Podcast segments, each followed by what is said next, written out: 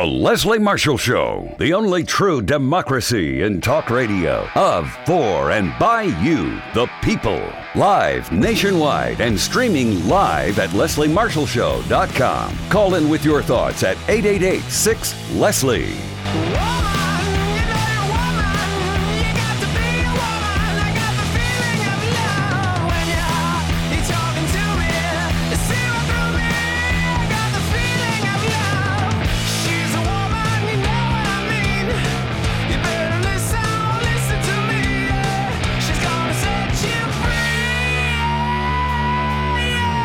Here to set you free. How you doing? Happy Thursday. I'm Leslie Marshall. Welcome. Welcome back. Only true democracy in talk radio of for and by you the people.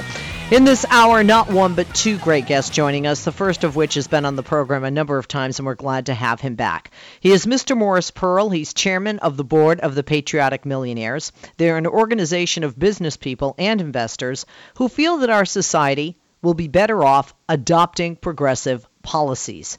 Previously, Mr. Pearl was a managing director at BlackRock, one of the largest investment firms in the world, and we're going to talk with him about a number of things. Uh, glad to have him with us. Welcome back, and uh, belated Happy New Year, Mr. Pearl. Good to have you with us in this year once again. Great to be on your show, Leslie. I wish it was even happier. Oh, I know, I know. It, it, it seems like it, it just uh, continues uh, uh to be problematic, and especially from uh, lawmakers on the right. Um, Mr. Pearl, the, the, the Patriotic Millionaires have released a statement on the South Dakota GOP's uh, repeal of ethics reform. Um, this is unprecedented. I, I, would agree with you on this. Um, let, us talk about this. Quote South Dakota lawmakers should not be afraid of higher ethical uh, standards. So that folks understand what's going on, because a lot of people good or bad, get their news online. And sometimes they're getting it from a Twitter feed or from Facebook, and sometimes there's blogging and not accurate information. So just bring folks a bit up to speed um, with what Patriotic Millionaires is speaking about with regard to the uh, GOP's repeal of ethics reform and why this is so unprecedented and what this means. Well, in South Dakota, the people passed a referendum this past election day. Um, and a majority of the voters voted for an ethics reform law. They voted to join the other 49 states, for instance, in not allowing lobbyists to give unlimited gifts to politicians. Seems like a logical thing to do. They voted for a small donor enabling law to enable every registered voter in South Dakota to give $50 to two different candidates.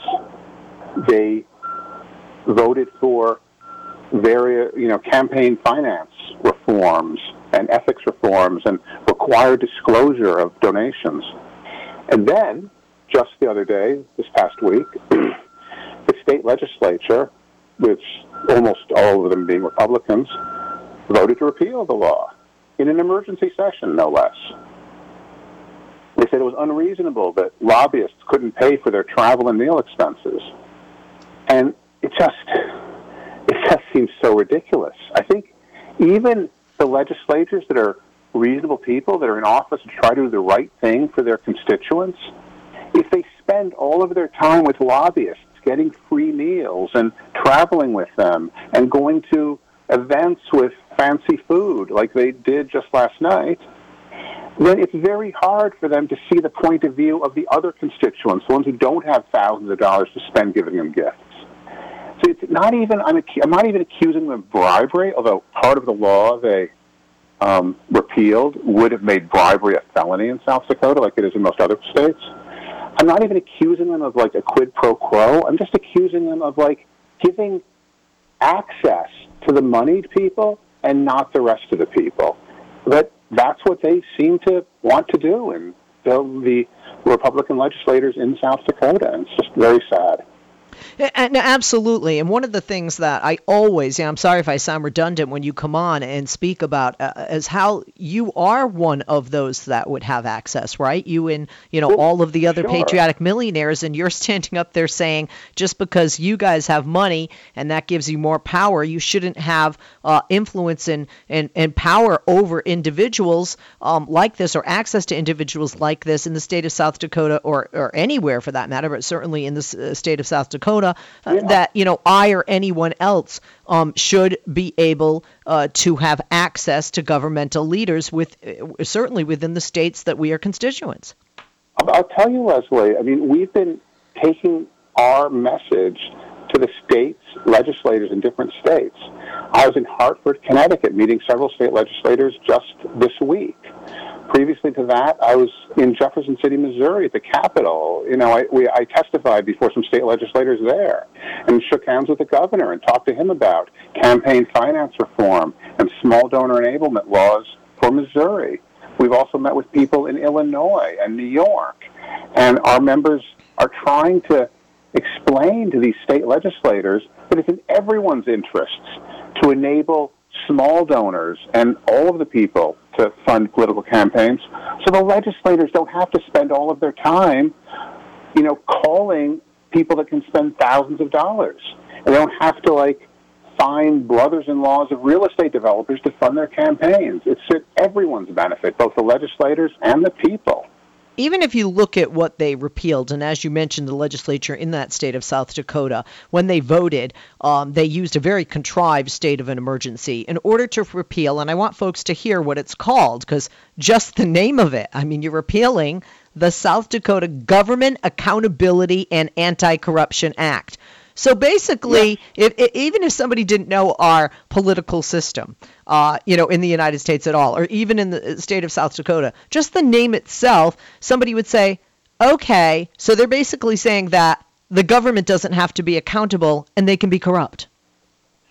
I that seems to be what they're saying. Yes. They.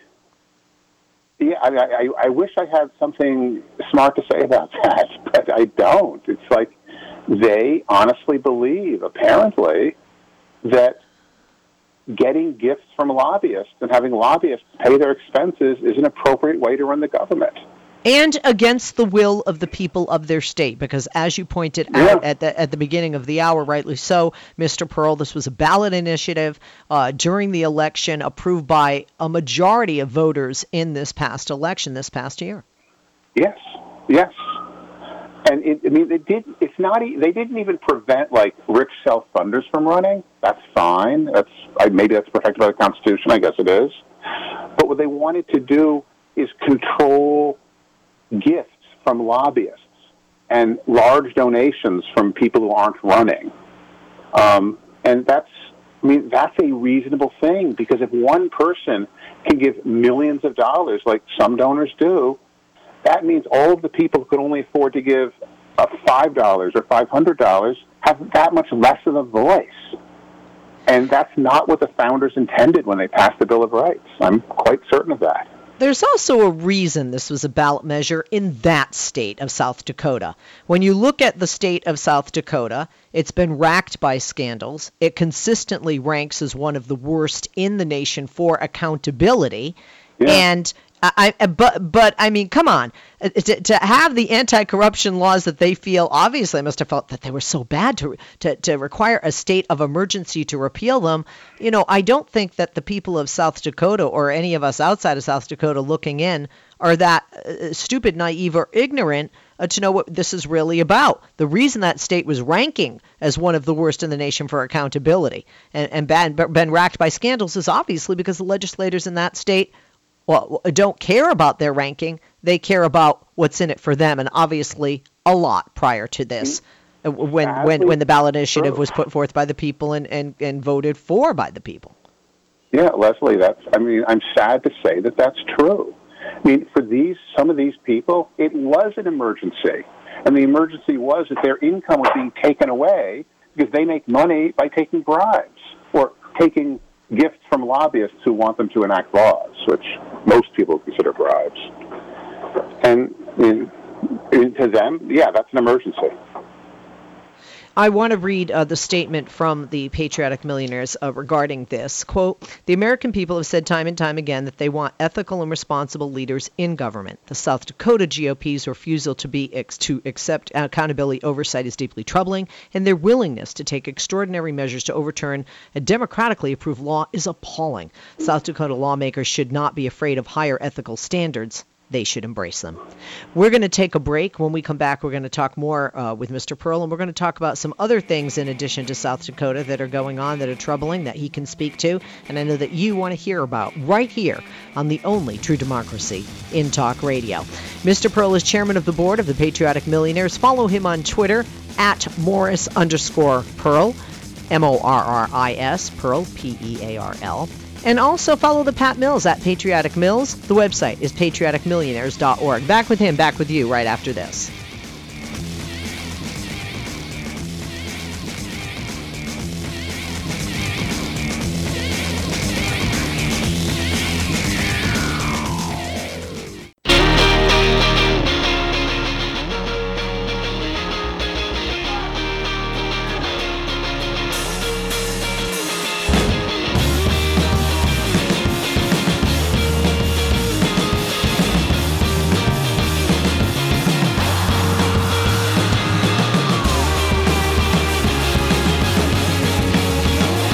Back. I'm Leslie Marshall. Welcome, welcome back. And he is Morris Pearl, chairman of the board of the Patriotic Millionaires. He formerly was managing director at BlackRock, one of the largest investment firms in the world. Mr. Pearl, thank you for holding. Welcome back.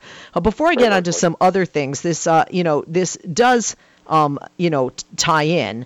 Um, when people listening say, "What can I do, Mr. Pearl? What can I do, Leslie?" A lot of times we'd say, well, get out and vote. But that's exactly what the people of South Dakota did with this ballot initiative in 2016. Would you agree the next best step is to vote those people out, those Republicans out in the state of South Dakota in that legislature um, uh, that that used this contrived state of emergency to repeal the South Dakota Government Accountability and Anti-Corruption Act? Yeah, I mean, I, yes. Unfortunately, I think that does have to be the next step. I think um, Abraham Lincoln said talk about how powerful public opinion is. And I think the people of South Dakota should make sure their views are known both now and on the next election day.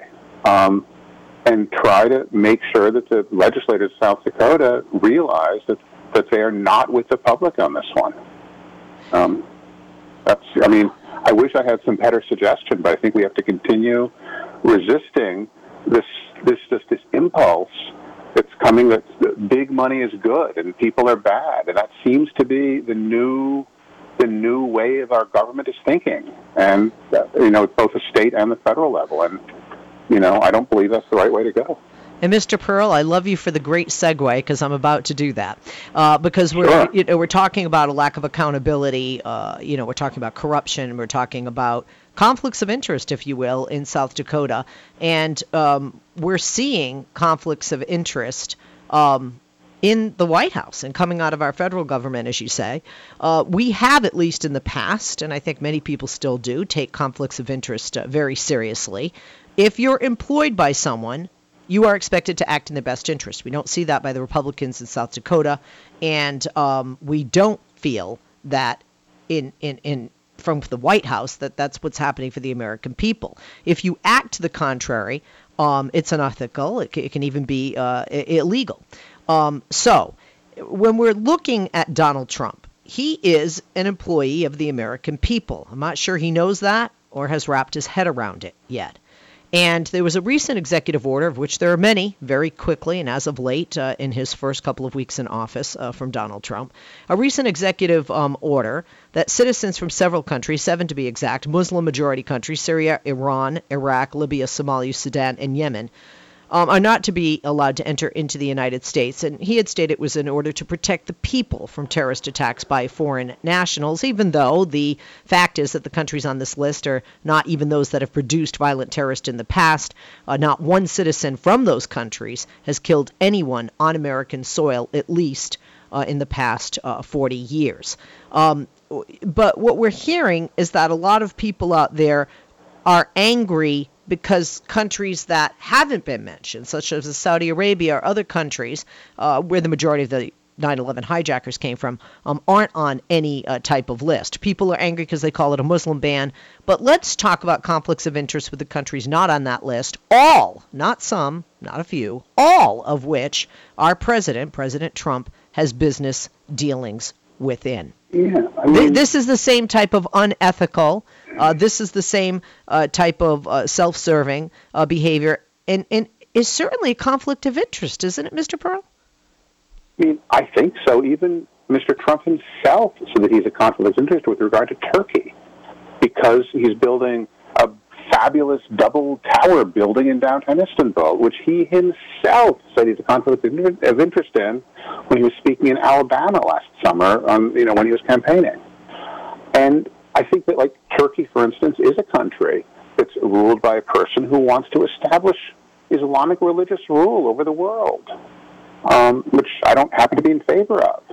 And maybe that's a bad thing. There's all kinds of violence going on there. I'm standing here talking to you from New York City. I'm looking out of the skyline where on September 11th, 2001, there was military planes flying around because we were attacked here. Not by people from any of those seven countries you mentioned, but the people who attacked us happen to be from countries where there are Trump hotels being built or have been built. And none of those people are um, being banned from entering. Trump himself said that he loves Saudis. They spend 40 or 50 million dollars on apartments. Should he hate them? No, he loves them. And it just seems so clear that when he's asked about foreign policy, what the foreign policy of the United States, the people of the United States should be, he reverts to his business dealings with the people from that country, just in his own mind. And that's how he answers the question. And I, I always had something else to say, but I him it seems clear that that he's thinking about his family's business interests in those countries, of which he has none in the seven countries of which people are banned, and lots in places like Turkey and Saudi Arabia, from which many people have killed lots of people, lots of Americans. Um, and I mean, that doesn't seem right to me. And, and so, so I think we can clearly we can clearly deduct or con- conclude um, that this is not about uh, uh, American safety, and you know we we know that you know we're not at war and shouldn't be with uh, any religion. That's one of the things that makes America great that we have that freedom, all of us, to our our own uh, types of uh, faith. Uh, but by keeping people out, and you know this as a business owner more than I do, Mister Pearl, in in your position. Um, it, doesn't this executive order hurt American businesses, hurt the American economy? Because we're not just a nation of immigrants, we're a workforce of immigrants, and immigrants are needed in some specific areas of that workforce, like Silicon Valley, for example. Well, sure. Immigrants are needed all kinds of places. Hundreds of people have been prevented from, who have been working in the United States for years, have been prevented from getting back to do their jobs. Doctors and software engineers people who have never even been to, to Syria but have Syrian citizenship because of the way the Saudi laws work for people who were born in Saudi Arabia have been prevented from entering the United States. It's not about safety at all. It's about the clash of worldviews that a few of Mr. Trump's advisors, like Mr. Bannon, have been sort of promoting for years that we need a clash of civilizations. And I fear that we're going to be at war soon. We're I mean, I, I fear, I, I'm afraid that there are people in the United States who wish to provoke conflict and wish to provoke violence. And once violence has started someplace, it'll be continued someplace else. And it'll be like George Orwell's 1984. And I don't know who we'll be at war with, but we'll be at war with someone, and that's yeah. what they'll use to try to unify the people again. Absolutely. Mr. Pearl, thank you once again for taking your time, sir. I know you're quite busy. Mr. Morris Pearl, chairman of the board of the Patriotic Millionaires, former managing director at BlackRock. Twitter, follow the Patriotic Mills at Patriotic Mills. Follow Mr. Pearl at Morris underscore Pearl. And the website is patrioticmillionaires.org. Guest number two coming up right after this.